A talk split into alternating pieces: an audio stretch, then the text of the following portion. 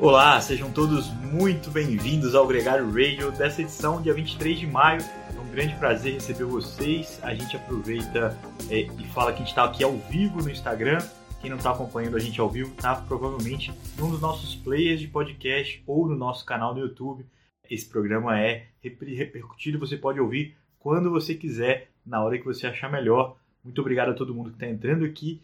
Daqui a pouquinho o Nicolas Sessler se junta a gente, ou o Rony, muito obrigado a todos que estão aqui presentes nesse último dia de descanso. O Richard Carapaz já veste a malha rosa e daqui a uma semana a gente vai saber se ele conseguiu defendê-la em Verona, levar o troféu mais legal do ciclismo, o troféu Senza Fini.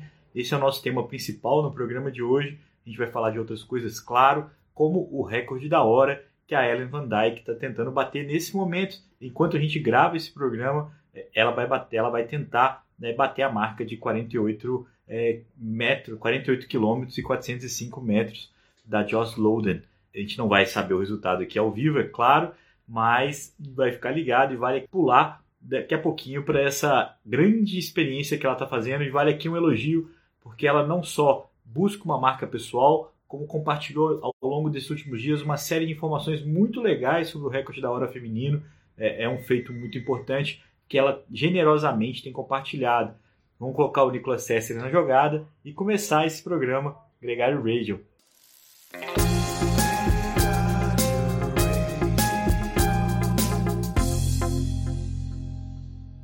Fala, capitão! Muito, muito bem-vindo, Nicolas. Que prazer ter você aqui. Mais um encontro no Gregário Radio, mais uma segunda-feira que a gente se encontra. É, é, um grande prazer ter você aqui nesse papo que a gente vai falar muito do Giro de Itália e, claro, da sua experiência aí é, agora na TV, no The Sports, na transmissão no final de semana, me deu uma grande ajuda e, e, sem dúvida deixou todo mundo muito satisfeito com a sua participação por lá, ao lado do Sidney White. Agradeço aqui, agradeço publicamente a todo mundo que entendeu essa situação. Obrigado. Pô, que legal, cara. Eu é que agradeço a confiança e honra, né, de poder te substituir, felizmente por um motivo chato, é, que ninguém quer passar. Espero que tenha aproveitado o final de semana em Juiz de Fora, dentro do que é possível, né? Para se reunir tá, e, e dar o amparo necessário nesse momento difícil para você, né, cara? E eu acho que é o mínimo que a gente pode fazer como mais do que companheiros de equipe, né, amigos de verdade. E também foi muito legal para mim, uma experiência nova confesso que quando você me, me chamou, eu estava acordando aqui no sábado de manhã, uh, eu olhei a mensagem e falei, nossa, não, vamos lá, é reagenda aqui e a gente faz acontecer, dá um jeito. Tava meio assim com aquele borboleta no estômago, né? Igual largada de, da primeira Copa do Mundo, do Mundial. Mas eu acho que deu certo. Espero que o pessoal que tenha acompanhado tenha curtido os comentários, uma visão diferente, né? Acho que quando a gente traz essa visão de dentro do, do pelotão, alguma vez ou outra explicando algo que acontece ali, até muita gente falou, pô, discord, concorda em discordar de, entre você e o Leandro, visões diferentes, mas foi uma experiência legal e acho que espero que tenha aportado para aqueles que puderam assistir e, e acompanharam no sábado e no domingo o comentário da, os comentários da etapa e assistiram pelo The Sports. Valeu demais, cara. É, só dividindo aqui com quem não está acompanhando, eu perdi um irmão esse final de semana e foi uma, uma tristeza e ao mesmo tempo também um momento de é, me despedir dele, de ficar com minha família. E, enquanto o giro não parava, o Nicolas me substituiu nas transmissões do esporte e foi muito bem. E é sobre isso que eu queria começar falando, Nicolas, porque foi um fim de semana intenso, todo mundo esperava é, grandes emoções, essas emoções vieram. A gente viu o Richard Carapaz assumindo a malha rosa, e eu queria começar te perguntando a sua impressão do fim de semana como um todo. A gente vai aqui repassar a etapa, mas principalmente começar falando por que, que é, as etapas foram tão distintas, né? A gente teve tanta emoção no sábado e a etapa que tinha muito mais montanha, até inclusive é, as montanhas mais longas do domingo, é, ficaram ali é, num gostinho. Conta para mim que eu não assisti. É, como é que foi esse fim de semana do Giro? Cara, eu confesso que eu mesmo fui pego desprevenido. É, talvez não tivesse feito o dever de casa em analisar as etapas como um diretor esportivo que está na prova. E no papel, simplesmente olhando o gráfico de altimetria, a etapa do sábado, né? Ela parecia uma etapa de transição. Eu até comentei, olha, eu acho que o mais provável é que seja uma etapa que o pessoal vai deixar que se forme um grupo de uma fuga forte. Claro, a gente via, era esperado que muita gente boa tentasse entrar na fuga, então a gente viu Vanderpool, Thomas de Gent, é, Simon Yates, que depois ganhou a etapa, mas tentando do começo, do Molan, que tentando entrar na fuga explodiu o motor e depois acabou até abandonando nessa etapa. Não foi o motivo, ele não abandonou por tentar entrar na fuga, mas tentou entrar, não se encontrou bem e acabou voltando para trás. É, o, o, esperado seria de olhar a altiometria né, por terreno, de que fosse uma etapa meio transitória, o pessoal meio guardando ali as energias, para a etapa de domingo ser uma verdadeira briga entre os atletas da classificação geral. Porém, a, a estrada e o perfil do circuito eram muito mais técnicas e imprevisíveis do que a gente podia ver na simplesmente olhando o perfil altimétrico por um gráfico, né? Porque uma vez que a gente começou a olhar as imagens e a gente entendeu que eram estradas muito apertadas, muitas curvas o tempo todo, técnica, sobe, desce, vira, arranca, estradas difíceis, onde um pelotão não consegue trabalhar e você está no pelotão mal posicionado, você quase que gasta mais energia do que estando na fuga ou na frente, caracterizou por uma etapa que eu diria que pode ter definido o Giro de Itália talvez como, como eu citei mais de uma vez. É, o Giro de Itália e praticamente qualquer grande voltas, né? Conforme a gente vai passando os dias, é difícil você dizer quem vai, qual etapa vai definir o ganhador. Mas a gente vai fazer, são eliminações, né? A gente vai definindo quem não vai ganhar. Quem perdeu o Giro de Itália, quem não vai disputar o Giro de Itália na classificação geral. A etapa de sábado foi isso. É, uma, um, um ataque muito bem colocado da equipe Bora, que certamente o diretor e a equipe fez o dever de casa, eles tinham apontado, porque você vê que eles entraram num, num, trecho que pegou muita gente desprevenida. Então você tinha a gente da DSM, você tinha o próprio Valverde, que é notoriamente um mestre né, de, de se posicionar no pelotão, foram pegos desprevenidos. Próprio João Almeida, assim, a lista enorme realmente de gente que foi pega desprevenida nessa etapa e gente muito boa, como citado. Agora, utilizou desse momento surpresa, onde ninguém esperava que viesse um ataque, faltavam ainda 90 quilômetros para o final daquela etapa, parecia um dia de novo no papel que ia ficar para fuga e ser meio morno. Pimba. Mostraram as cartas, aproveitaram a emboscada, deu certo e talvez tenha sido o dia mais duro e mais impressionante até hoje do Giro de Itália, né? Chegaram, os gaps foram enormes, tanto que hoje na classificação geral a gente tem uma diferença do primeiro ao décimo na classificação geral já de quase 10 minutos, né? O Valverde, se não me falha a memória, é, ou ah, o Martin entrou aí, agora você tem a tabela exata. E os é. gaps são muito grandes já, né? Eu, eu vou passar aqui diferenças e até para a gente poder falar um pouquinho dessa, desse cenário. Mas é, eu, queria, eu te fiz essa pergunta logo de cara porque a primeira semana, e aí só um, um, um, um aposto aqui, é, que você foi pego de surpresa porque você não iria comentar a etapa. Acho que tem que todo mundo lembrar que às sete da manhã é, eu, te, eu te pedi uma mensagem e pedi para você me ajudar. Então, acho que essa é uma. Tem todos os atenuantes aí é, de não ter feito o dever de casa, que não era seu dever de casa. Agora, de fato, a gente esperava muito, muitas ações, é, mas era muito difícil imaginar que essa era a etapa rainha. Tinha uma, uma grande expectativa do Blockhouse, tem uma grande expectativa, um grande temor do que vai ser as próximas etapas de montanha, a, última semana do giro, todo mundo respeitando muito. E essa semana, e esse sábado, Nicolas, para mim, marcou o que foi é, essa semana de transição do giro. Foi uma semana muito intensa uma, uma, e tensa ao mesmo tempo. Todo mundo ali é, buscando alguma chance de, de uma, uma, uma bobeada. A gente viu é, ao longo desses dias que as previsões de chegada em sprint, as previsões de chegada é, aconteceram, né? Mas foram muito mais complexas do que a gente imaginava. A gente teve a, a etapa do Bina Girmay, que a gente não falou aqui semana passada, a vitória dele no sprint sobre o Mathieu Van Der Poel, uma etapa completamente intensa e caótica, e, e, e, isso era, era é, é, o que o Moina participando aqui com a gente mais uma vez. Mas o, o Moina pode entrar de DS em alguma equipe ali. Pô, Moina, manda pode. um currículo para DSM, Movistar, Cofidis, IF. É, basicamente ali, vamos dizer, tirando cinco equipes do pelotão, você pode mandar o currículo de diretor esportivo para qualquer uma que você teria previsto bem. E... Ninguém esperava. O, o, é, eu não vou entrar nessa corneta. Ó, tem, temos uma corneta, ó, mas não vamos usá-la por enquanto. Mas o que eu queria dizer é o seguinte: a gente teve uma semana muito intensa e era para ter sido uma semana um pouco mais, no papel, um pouco mais burocrática até o final de semana é, e foi muito legal. Com a vitória do Bina Girmay, a grande decepção com o abandono dele em função é, do, do, da rolha do champanhe, que a gente precisa registrar aqui, porque é uma, foi um momento que marcou a semana. E depois a vitória, as vitórias italianas seguidas, né, do Alberto Dainese no sprint e depois do Stefano Dani, que também valeram, valem menção, porque foram muito bonitas tanto as duas.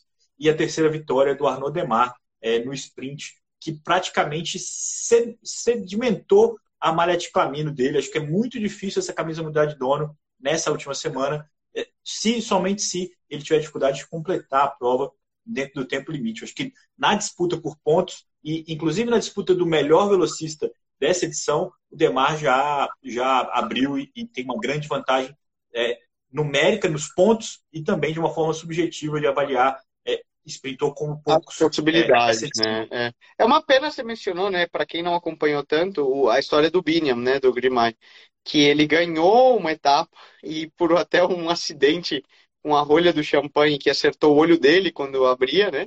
Ele teve que abandonar no dia seguinte.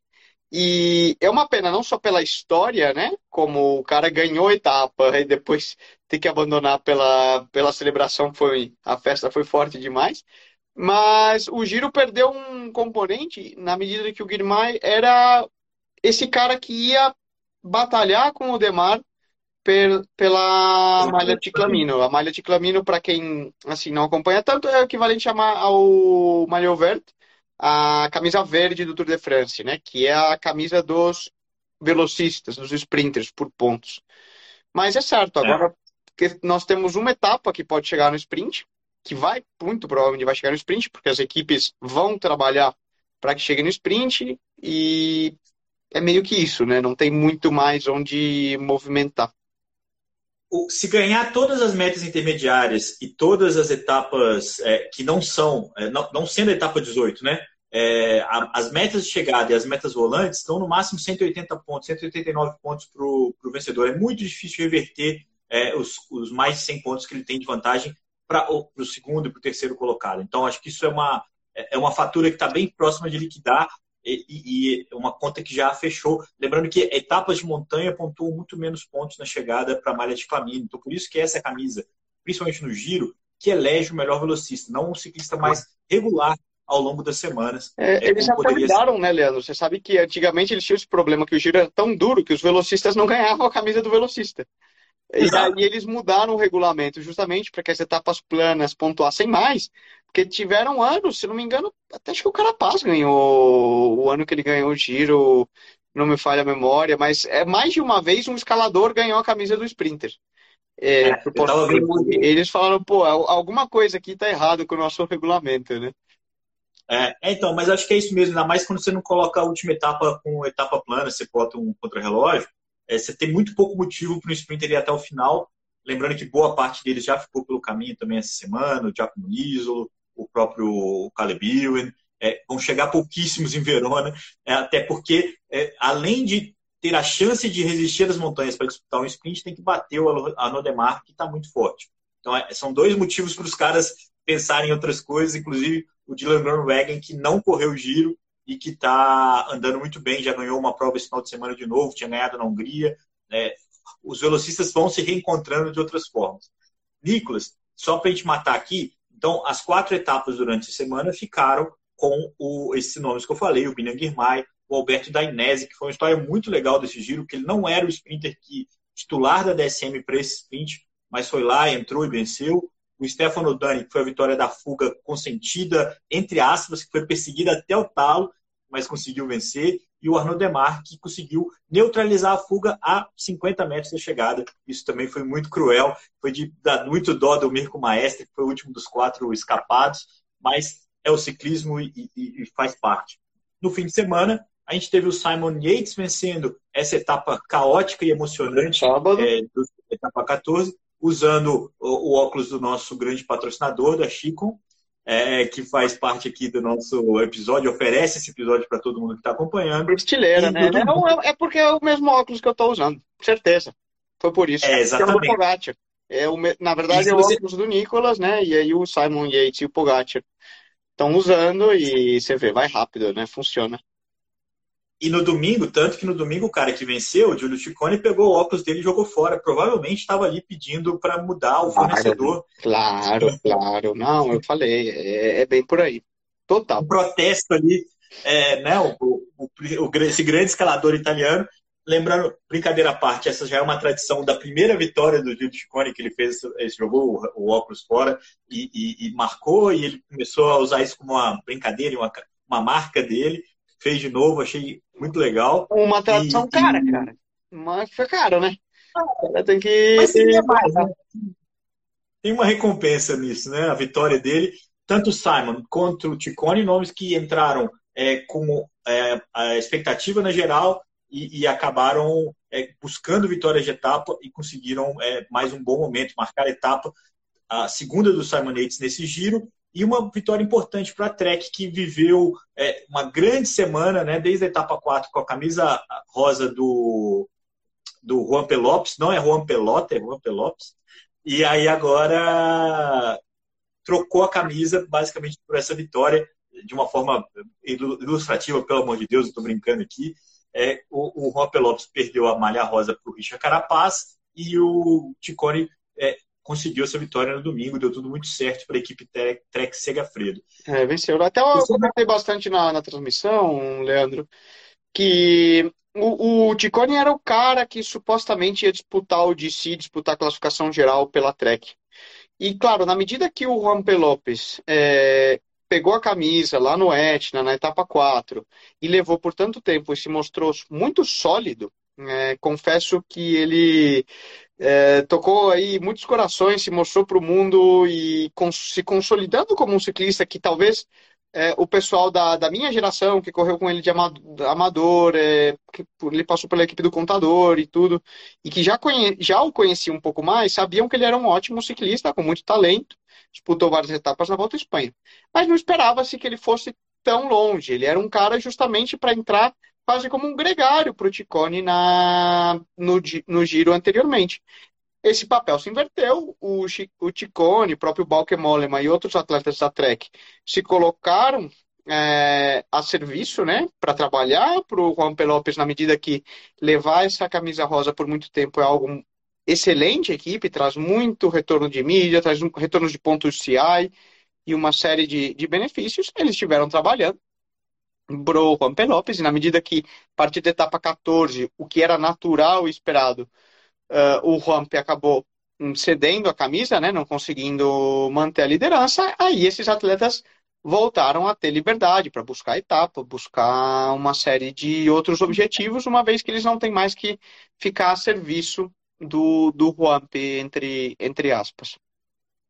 O Juanpi está em nono ainda na classificação geral, é o melhor ciclista da Trek, vai defender essa posição aí com unhas e dentes, porque tem é, até essa motivação. Talvez o Juanpi seja o, um pouco do que o, o, João Almeida foi em 2020, um ciclista que pegou a camisa de uma forma um pouco é, casual, inesperada, é casual, é, e, e, manteve por muito tempo e, e, e, teve a chance de transformar até mesmo o rumo da carreira dele é, o João que Thomas disputa né? Thomas Vogt fez isso com maestria no Tour de France em diversos anos, tanto na era do Lance Armstrong e depois, futuramente também, acho que foi no, no, num dos tours que o Contador ganhou, que o Vogler também levou por muito tempo, ou não lembro se foi no... Do, agora me falha a memória, vocês me, me ajudem aí, mas ele em do, duas ocasiões... Né?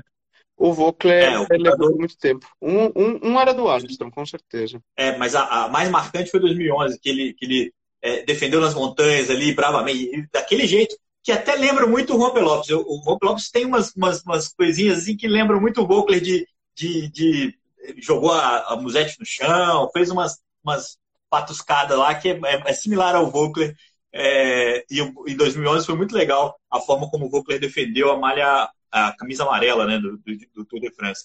Vamos só voltar então. Eu falei da Ticamino que está na mão do Demar. A camisa de montanha vai ter muita briga nessa última semana, mas o Cohen Bowman pegou ela de volta da Jumbo Visma, holandês que tinha ganhado uma etapa nesse giro, já tinha vestido a camisa e voltou com ela. E a camisa branca de melhor jovem está com o João Almeida, que é o terceiro colocado na classificação geral.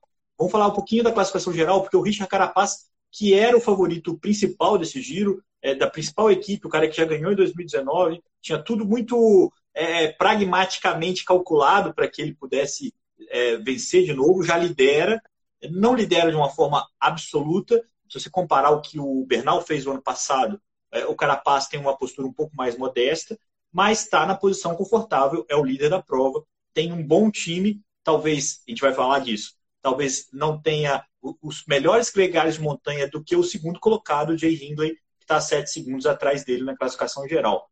O, o João Almeida está em terceiro a 30 segundos, o Mikel Landa está a 59 segundos, o Domênico Pozovivo, mais uma vez se metendo ali em quinto a 1 minuto e 1, o Peio Bilbao é o sexto a 1,52, o Bookman a 1,58, o Nibali a 2,58, o Juan está a 4 minutos e 4, o décimo colocado já está completamente fora, a 8 e 2 ali, o, o Guilherme Ioiô Martin, que fica, perde tempo, ganha tempo, perde tempo, ganha tempo. A gente tem um cenário, Nicolas, na semana passada a gente falou em quatro nomes. A gente falou do Carapaz, do João, do Landa e do Jay Hindley. É, eu ainda não consigo ver o Pozo Vivo como um cara que pode ganhar desses quatro. Então, eu acho que é um cenário prioritariamente desses quatro e com opções táticas de quem aparece ali no meio, como o Bookman e o Peu Bilbao, que são é, parceiros de ciclistas que estão entre esses quatro. Então, isso vai ter uma, uma composição tática legal. Eu queria te perguntar é, como é que você vê essa disputa para a última semana, tendo a Ineos como time que supostamente é o melhor time e a Bora que tem é, que chegou com tantos líderes e que agora pode focar e fez o estrago da etapa 9 como o como Kelderman, como o próprio é, Kama, E, e o, o Bukman. É, qual time você acha que tem mais é, opção para poder trabalhar nessa última semana? A Astana. Ih. Você está querendo secar alguém de fora, é isso? É, vamos lá, vamos lá, vamos lá. É, é, a, minha dúvida, a, minha dúvida, é a seguinte: é, é você tem ainda, você está completamente voltada ao Carapaz. E agora, que tem um monte de gente no top 10, tem o Will Kelderman muito bem, que, que bagunçou a etapa 14 de uma forma histórica, memorável, eu diria e, e que tem interesses pessoais ainda, por menos, por mais secundário que isso seja.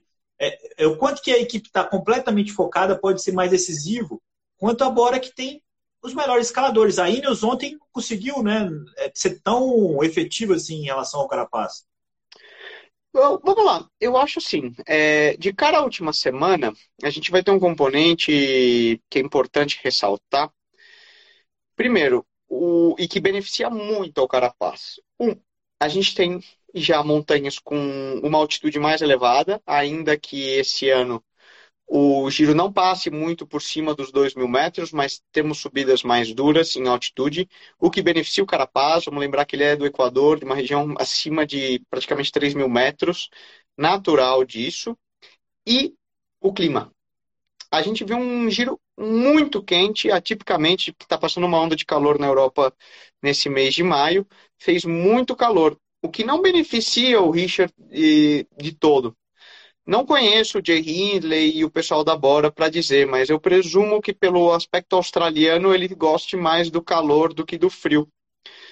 O, o Carapaz gosta do frio, ele anda bem na chuva. E a previsão, como o Moina está falando, é de chuva para a última semana, é de frio. Eles têm várias montanhas, como Montirolo e tudo. E a gente pode lembrar que no giro que o Richard ganhou, em 2019, ele fez a diferença para cima na época do, do Roglic, né? Em etapas onde as condições climáticas não eram lá as, as melhores. Isso pode ser um componente. É, duvidar da equipe Ineos, maneira alguma. Eles têm uma equipe sensacional para controlar o que for necessário. Eles têm um Jonathan Castroviejo, tem um Salvatore Puccio, tem, tem um Pablo Sivakov e gente muito boa que está guardando. Eles, eles têm a estratégia deles muito bem, muito clara. E você pode ter certeza que todos os dias aí, diria que com exceção do sábado, que talvez até mesmo eles foram pegos um pouco desprevenidos né, naquele ataque da Bora, eles têm uma equipe clara e sabem utilizar muito bem as cartas que eles têm. Eles não perderam ninguém por tombos, o Castroverro caiu na primeira semana, mas parece que já está se recuperando e, e, é uma carta importante. Então, eu vejo a Ineos como uma equipe muito sólida e Carapaz como o principal favorito. Claro que algo pode acontecer.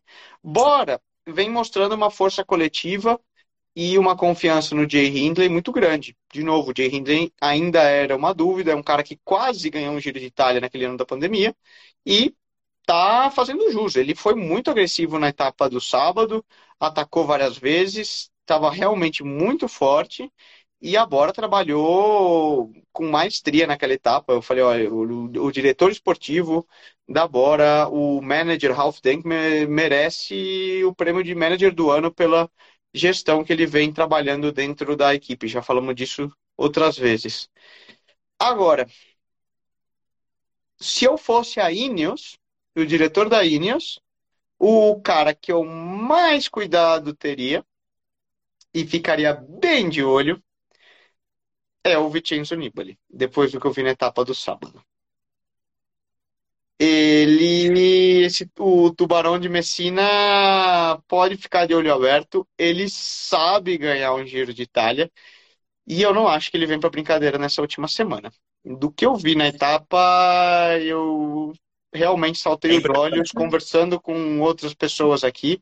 Me lembrou muito a situação do Giro de 2016, quando o Nibali ganhou do Esteban Chaves e do Steven Kreuzweig, que parecia impossível, né? O cenário de dele virar aquele giro, mas ele deu um, deu um jeito. E é muito importante lembrar o papel do Nibali no, no Giro de 2019, porque o embate não foi Carapaz e Roglic assim é, tão aberto. Tinha o Nibali com a equipe que na época era Bahrein é, Merida, né? É, tumultuando a prova o tempo todo. Então, toda a tensão que o boa parte né, da tensão que o Roglic tinha era com o Nibali. E aí é, o Carapaz era o outsider. Ele aproveitou a oportunidade, obviamente, com o dom que ele tinha, o talento que ele tem, é, ele defendeu esse ataque que foi surpreendente num primeiro momento. Ele, ele não foi tratado como favorito igual ele é hoje. Isso muda um pouco a forma como disputa. E hoje Ao mesmo o Nibali tempo, é o outsider, né?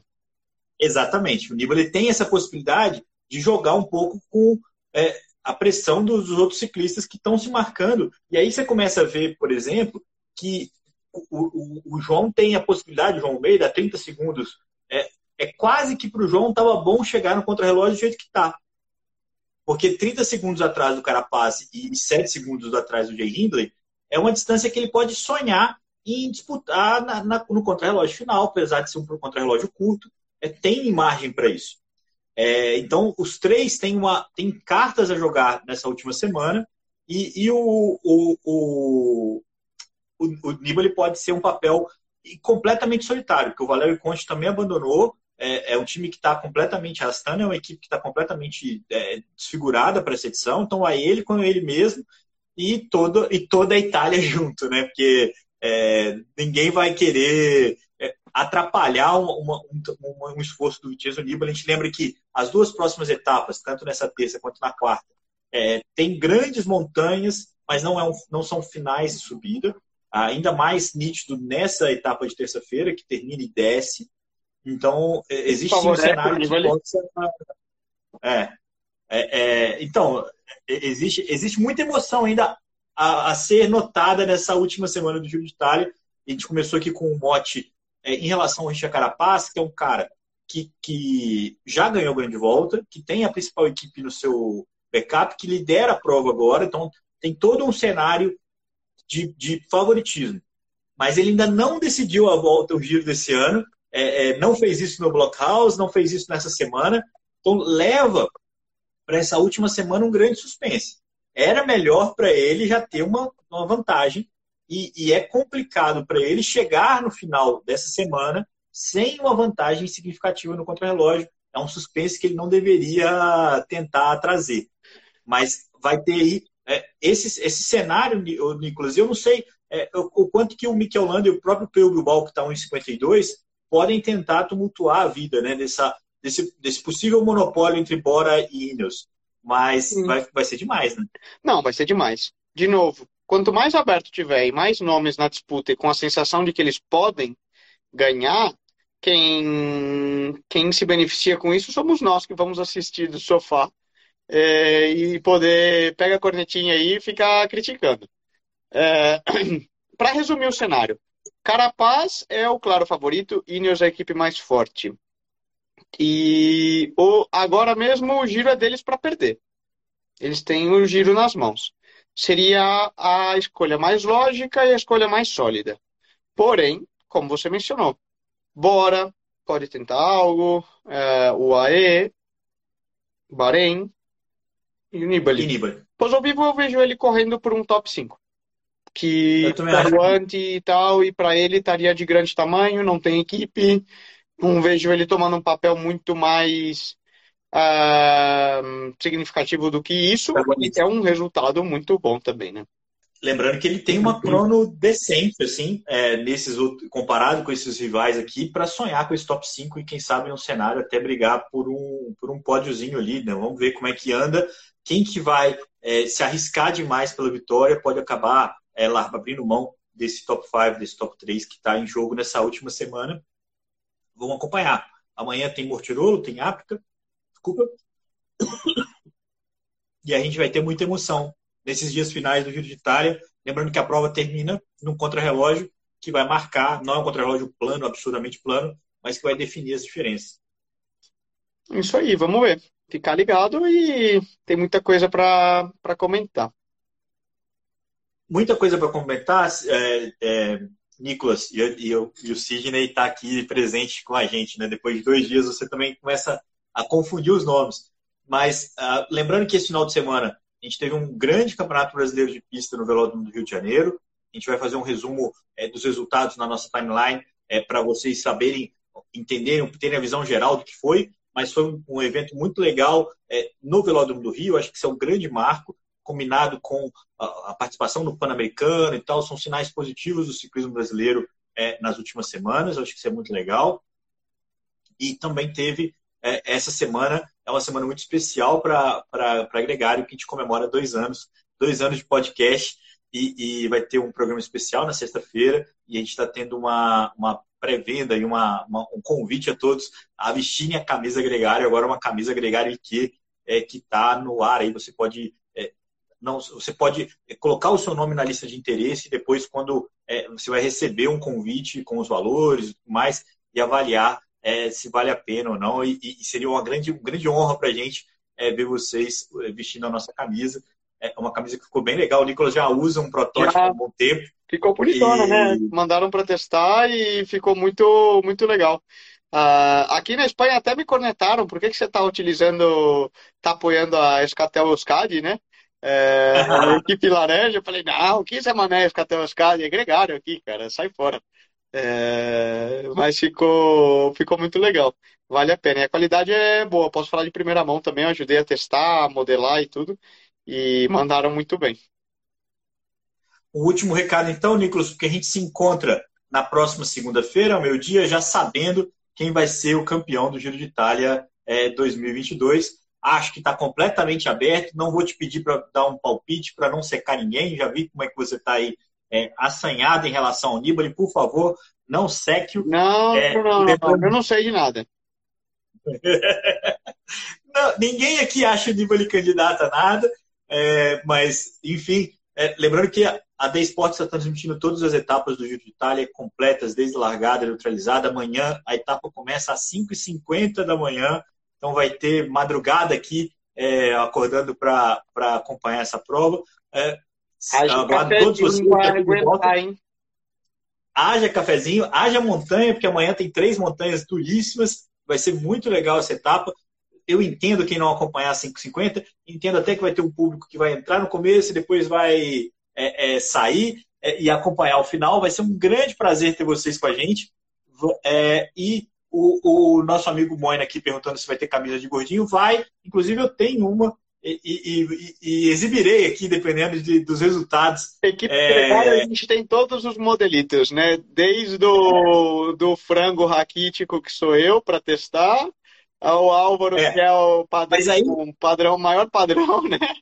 É, aí a piada não vai ser a promoção da, da Euskad, vai ser a promoção da, da Fanta Laranja, né? Porque o, o shape é outro, outro, outro nível, não é Pro como o Nicolas Sessler, que confunde assim, com, com um profissional. É, mas é, um, mas é um, grande, um grande prazer todo mundo que participou aqui com a gente. Lembrando que esse programa depois é, é reprisado, é editado e publicado no nosso podcast, nosso play, nos nossos players e também no nosso canal no YouTube. É, muito obrigado para o que não é. Ah, o Moina aqui completando mais uma vez, dizendo que são quatro montanhas, uma delas não é categorizada e, e vai ser incrível também não tenho a menor dúvida. É, o giro vai ser demais. Agradeço a todo mundo que participou aqui com a gente, todo mundo que está né, nessa live, também quem acompanha a gente é, no podcast. Um ano de uma semana de grande comemoração para a gente, muito importante ter a participação de todos vocês. Então, comentem esse post, é, digam se vocês acreditam que o Carapaz já levou ou quem é o seu favorito para a vitória do, do, do Giro de Itália desse ano. Aqui uma pessoa do Rio do Sul, de, Rio Grande do Sul, mandando um abraço para a gente, o Carlos Matos. Eu só queria terminar dando parabéns ao Márcio Mai, que fez 50 anos ontem, no domingo, e depois de uma experiência incrível, cara, é, pedalando por Santa Catarina, com gente muito bacana ao lado dele, uma história muito legal. É, acompanhe no Bike Magazine o que rolou, o site Bike Magazine acompanhou de perto essa experiência, imagens belíssimas é, e, e, uma, uma satisfação muito grande ver o Márcio Mai completando 50 anos, uma celebração tão bonita quanto essa. O Márcio é uma das pessoas que eu mais admiro no ciclismo, uma das poucas que eu conhecia antes de acompanhar o ciclismo, porque principalmente no PAN de 93 e tudo mais, o quanto que aquilo, 2003, o quanto que aquilo foi é, saiu né, da, da bolha do ciclismo e, e foi muito legal. Aqui perguntando para a gente é, como sabemos da recordista da hora, da Ellen Van Dyke. Ellen Van Dyke está pedalando nesse momento, Rony. É, a gente pode colocar aqui o link para vocês, está no, no YouTube a transmissão, com certeza. Eu vou só confirmar se no Instagram da Trek também tem é, a transmissão, mas com certeza no YouTube tem é, esse, essa disputa, tá bom? Eu coloco o link para você no inbox se você quiser. É, vamos torcer, 48, 405, ela tem que passar dessa meta. Tem gente esperando que ela ande acima de 50 km na hora, Nicolas César. Seria incrível. Bom, vamos terminar esse programa. A gente vai seguir aqui rapaz. por horas. Ah, é pouca coisa, né? Tipo, Tomara que ela não bata muito. Essa é uma torcida para que não acabe o ciclo. A, a menina que bateu o recorde anterior foi muito tranquila. Ela fez uma prova muito perfeita, a Joss Loaded. Então eu acho que ela tem margem, tem gordura para tentar uma revanche se a Van Dyke deixar um, um mínimo de, de, estímulo aí. Olha o, o Bismarck aí colocando o link. É, bom, galera, um grande abraço para vocês. Segunda-feira a gente está de volta. Amanhã tem é, MTB PES com Edu Ramires. Tem muito conteúdo aí gregário para vocês acompanharem também no podcast. Fiquem ligados e um grande abraço.